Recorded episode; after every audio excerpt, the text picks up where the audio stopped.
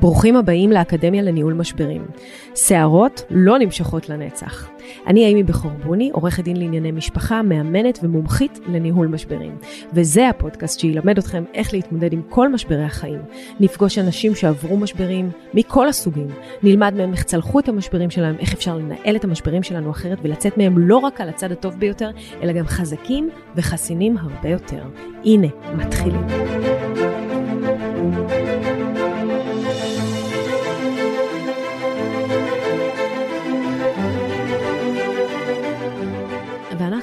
בקטגוריה של סיפורי משפחות בשבע דקות. זה הסיפורים שאני מביאה לכם הישר מתוך המשרד שלי. אה, ככה, מה שנקרא, החיים עצמם. אז היום אני רוצה לספר לכם על אה, בעצם אה, בחור שבא אליי למשרד, והוא החליט לעזוב את הבית. ולא הייתה לו מישהי אחרת, הוא פשוט לא אוהב את אשתו יותר. יש להם שלושה ילדים, והוא כבר יודע את זה איזה עשר שנים. עשר שנים הוא מסתובב עם התחושה הזאת בבטן, שהוא לא אוהב אותה יותר, ולא נעים לו. כי הוא התחתן איתה, וכי הוא התחייב, וכי הוא מרגיש אחראי, וכי היא גם מאוד uh, ילדותית כזאת ותלויה בו, והוא תמיד אחראי על הכל, ואיך הוא יעזוב אותה, ובטח איך הוא יעזוב אותה עם ילדים. וכל פעם שהוא לא רצה להביא עוד ילד לעולם, היא אמרה לו, בוא נביא עוד ילד, בוא נביא עוד ילד. הוא אמר, טוב, אולי זה יגרום לי להתאהב בו מחדש, ואולי אולי זה יגרום לי להישאר ולרצות, ו... ילד, חברים, זה הכי לא דבק, שתדעו. ילדים זה קושי, הם באים עם הרבה קושי, וצריך להפך, שהמערכת תהיה הכי חזקה כדי שהיא תעמוד אה, בעוד ילד. אבל תמיד אנשים עושים את ההחלטה ההפוכה הזאת, לא, נביא עוד ילד, אולי זה ידביק בינינו. לא, לא, זה לא עובד ככה. אבל הוא הביא, הוא הביא איתה שלושה ילדים מופלאים, אה, וקנה איתה דירה ומשכנתה, ועשה כאילו הכל לפי הספר. אבל הלב שלו לא התעורר. לא התעורר. והוא אה, החליט שהוא רוצה אה, לעזוב את הבית. והוא בא אליה, והוא אמר לה, אני רוצה לעזוב. היא אמרה לו, לא, לא, לא, לא, בבקשה, אל תעזוב, אל תעזוב, אל תעזוב. אה, תן לי עוד זמן. ואז הוא חיכה שלושה חודשים, ואז הוא אמר לה, אני רוצה לעזוב. ואז היא אמרה לו, בבקשה, אל תלך, בבקשה, בבקשה, בבקשה. בוא נלך לייעוד זוגי, בוא נלך, בוא נעשה, אני אעשה הכל. וכל התחנונים האלה שלה וההרגשה שהוא לא בסדר גרמו לו להישאר עוד ועוד ועוד חודשים, והביאו אותו עמוק עמוק למשבר גיל 45. שהוא מוצא את עצמו אה, במערכת יחסים עם אישה שהוא לא אוהב אותה כבר מזמן, לא נמשך אליה. אה, הוא לא מרגיש נוח לבגוד בערכים שלו ולבגוד בה, או לנסות להקים חיים אחרים כל עוד הוא לא משתחרר מזה, והיא מסרבת. בשלב הזה הוא הגיש בקשה ליישוב סכסוך לבד. הוא הלך לבית המשפט ופתח תיק. אמ, והתחיל לנסות לנהל משא ומתן. וחברים, כשהצד השני לא רוצה, הוא יודע לגרור משא ומתן המון המון המון שנים. זה לא יום ולא יומיים, וככה שנים.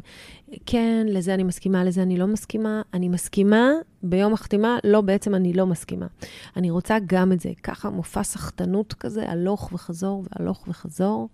שבו הוא הלך וויתר לה על עוד משהו ועוד משהו, וניסה עוד קצת, והפציר בה לקחת עורכת דין, והיא לא הסכימה, והם הלכו למגשרת.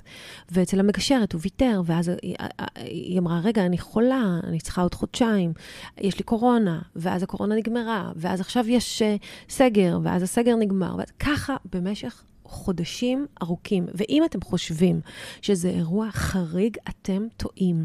כי אם אתם לא לוקחים עורך דין שיבוא ויגיע ויעשה סוף לדבר הזה, זאת אומרת שאתם נותנים לו פררוגטיבה ואומרים לו, זהו, אני רוצה להתגרש, אני רוצה לסיים את זה, אז הכי קל זה באמת למשוך משאים ומתנים. ואני אומרת לכם שהאידיאולוגיה שלי היא שמשא ומתן שנמשך מעל שישה חודשים, אין שום סיכוי להגיע להסכם.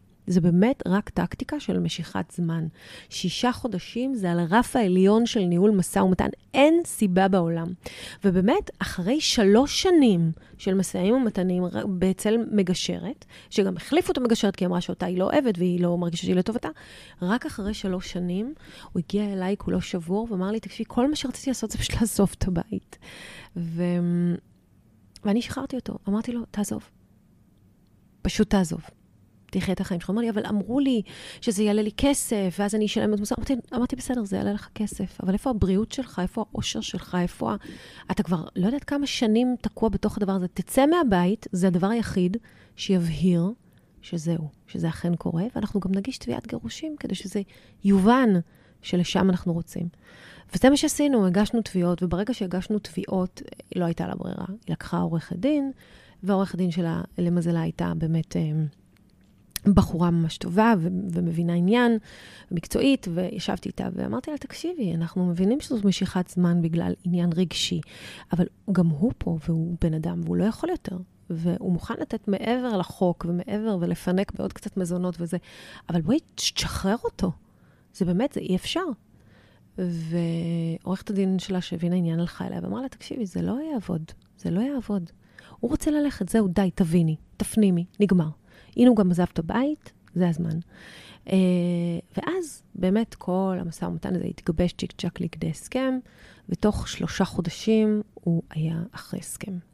אז מה המסקנות? משא ומתן, אם הוא לא פרקטי, אמיתי, אלא נועד למשיכת זמן, הוא לא אמור לעלות על כמה חודשים בודדים. הדברים ברורים, עורכי הדין יודעים את התוצאות, בתי המשפט יודעים בדיוק איך הדברים נגמרים. הפרסונות הם אלה שמושכים, שימו לב שלא מושכים אתכם סתם. אם אתם באמת רוצים לסיים ואתם רוצים לצאת החוצה, זהו. וגם כל סיפור משיכת הזמן הזאת, גישורים ועוד גישורים ועוד טיפולים, זה בדרך כלל רפואה אלטרנטיבית. לפעמים צריך פשוט כירורגיה. באים, חותכים, וזה נגמר. אם אתם בטוחים, אם אתם יודעים שזהו, אין טעם למשוך את עצמכם בתוך איסורי גיהנום של משא ומתן שלא מתקדם. כי הכל תקוע, הכל בחוסר אונים, הכל נמצא שם בלי, אה, בסטגנציה, וגם הילדים מרגישים את זה. אם אתם חושבים שלא, אתם טועים. ילדים מרגישים כל דבר, גם את הסטגנציה הזאת, גם את המרמור, גם את התחושה של אין אונים, של הרצון לא להיות שם, של הדברים הלא נגמרים. ולכן יש משמעות שמשא ומתן יהיה קצר וקולע. וכן, מי שלא אוהב יותר ונגמר לו, מותר לו לקום וללכת. יש מחירים לשלם, ישלם את המחיר, אבל לא צריך לחיות במקום שלא טוב לך. המטרה שלי בפודקאסט הזה, ובכלל באינסטגרם שלי, בטיקטוק, בכל מקום, בספר שלי, זה שתהיו מאושרים. לנו רק פעם אחת על הגלגל הזה, על כי ביקום הזה, היא לא כל כך ארוכה. אז יאללה, תהיו מאושרים. תודה שהייתם איתי בפודקאסט הזה, אקדמיה לניהול משברים. תבואו להקשיב לי שוב.